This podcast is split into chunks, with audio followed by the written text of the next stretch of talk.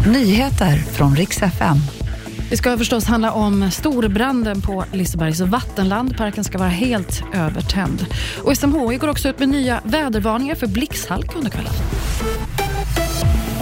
En kraftig rökpelare sprider sig nu över stora delar av Göteborg och ett VMA har utfärdats. Det här handlar alltså om storbranden som rasar på Lisebergs nya vattenland Oceania. Parken ska vara helt övertänd och den här branden startade i samband med ett arbetsmoment, säger presschefen på NCC. 12 personer har skadats och får söka sjukhusvård. Flera byggnader har fått utrymmas nära parken.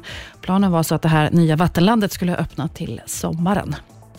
SMHI har lagt ut nya vädervarningar. Det finns nämligen stor risk för underkylt regn. Och det här är faktiskt också, bland annat i Göteborgsområdet, orange varning för regn och kalla vägbanor som kan ställa till med stora problem i trafiken under eftermiddagen och kvällen.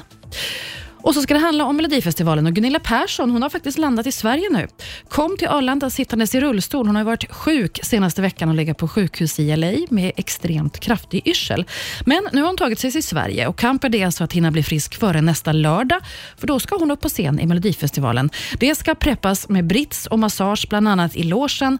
Inget farligt i alla fall, säger hon. Det gäller bara att vila och hålla tummarna för att yrseln släpper. Och Det var nyheterna. Jag heter Maria Granström.